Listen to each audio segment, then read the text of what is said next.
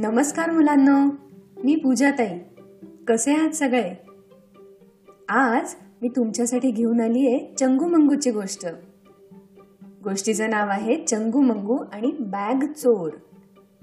ऐकूया मग? चला तर.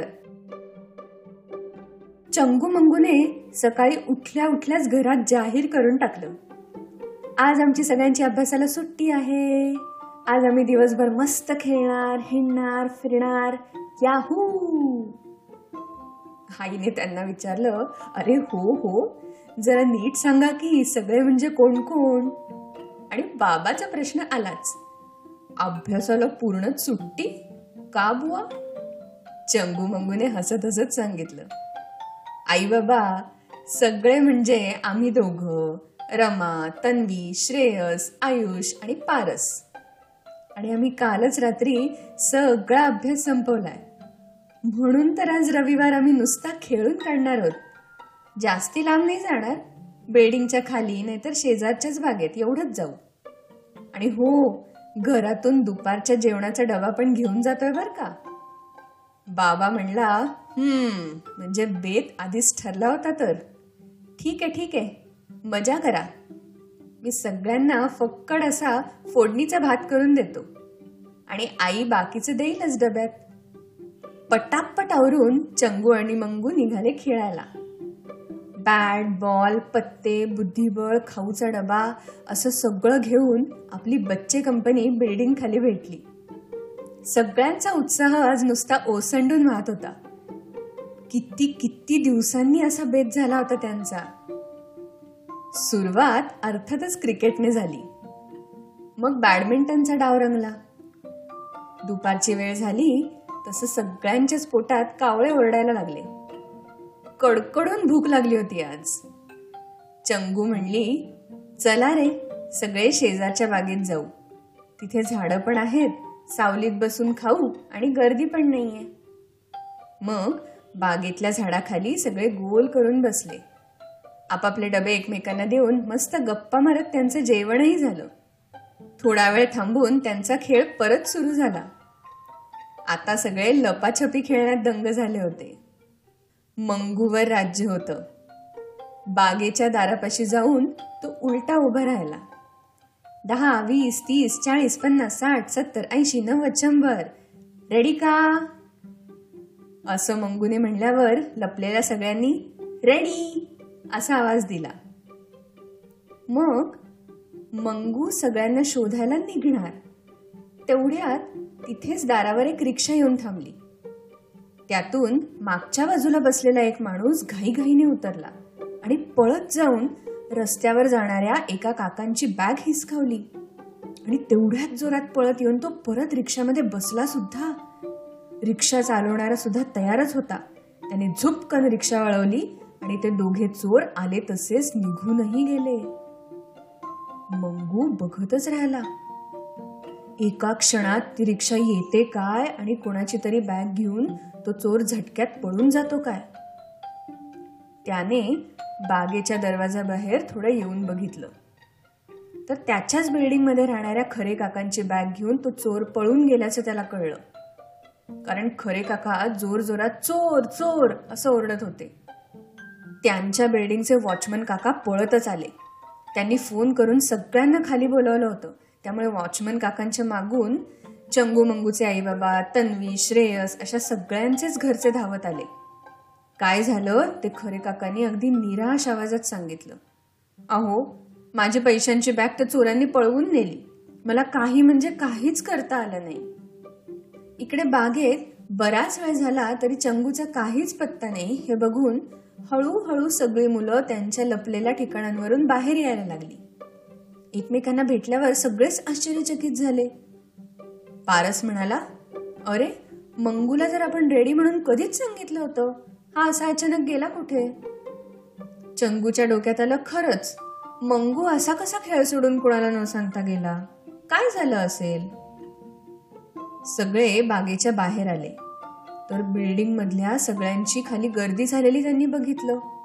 सगळे धावतच आपापल्या आईबाबांकडे गेले. त्यांना कळलं की दोन चोरांनी खरे काकांची पैशांची बॅग पळवली आहे आणि रिक्षातून निघून गेले अरे बापरे भर दिवसा? मग मंगू त्यांच्याजवळ येऊन म्हणाला हो ना आणि मी हे सगळं होताना बघितलं. चंगू जोरात ओरडली काय? अरे सांगतोस काय? कसे दिसत होते ते? काय कपडे घातले होते त्यांनी? किती उंच होते? तिने तिच्या डोक्यात आलेले सगळे प्रश्न मंगूला विचारायला सुरुवात केली. मंगू म्हणाला अगं त्यांनी आपला पूर्ण चेहरा आणि अंग काळ्या कपड्यांनी झाकून घेतलं होतं. उंची पण फार कळली नाही मला.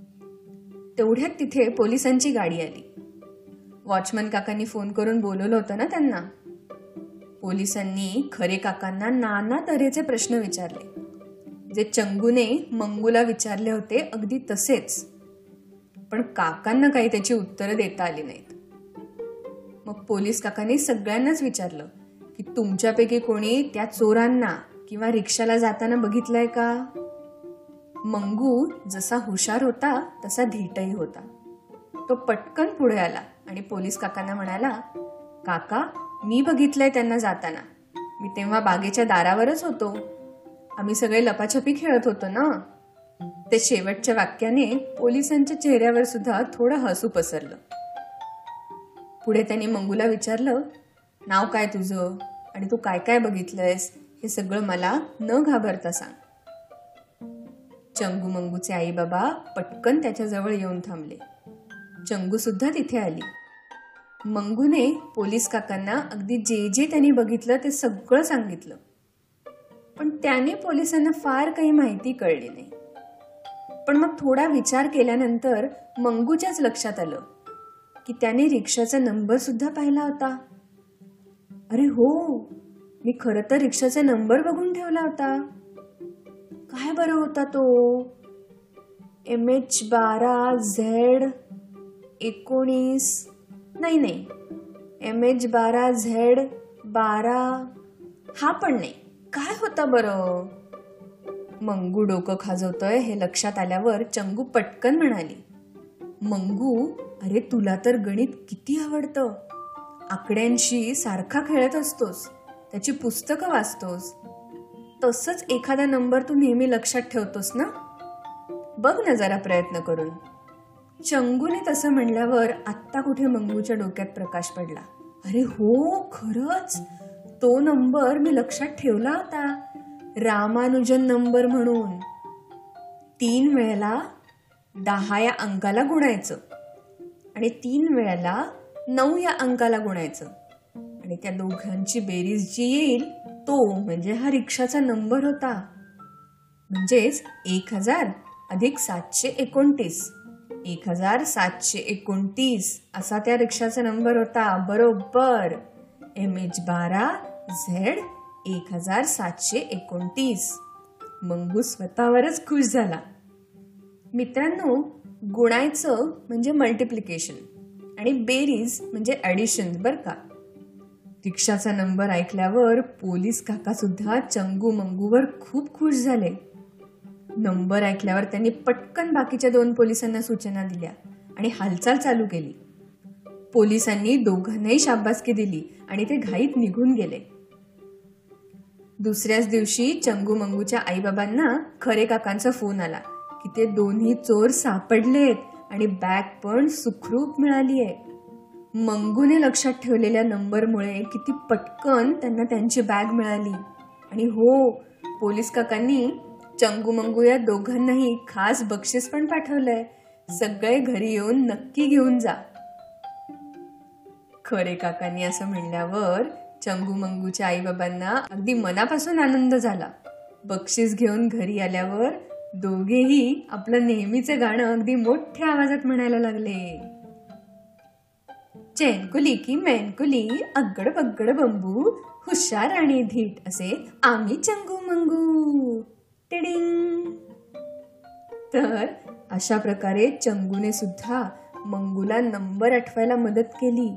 आणि मंगूने धीटपणे सगळी माहिती पोलीस काकांना दिली. म्हणून तर चोर अगदी सहज सापडला ना? काय मुलांनो आवडली का आजची चंगू मंगूची गोष्ट? आम्हाला नक्की कळवा.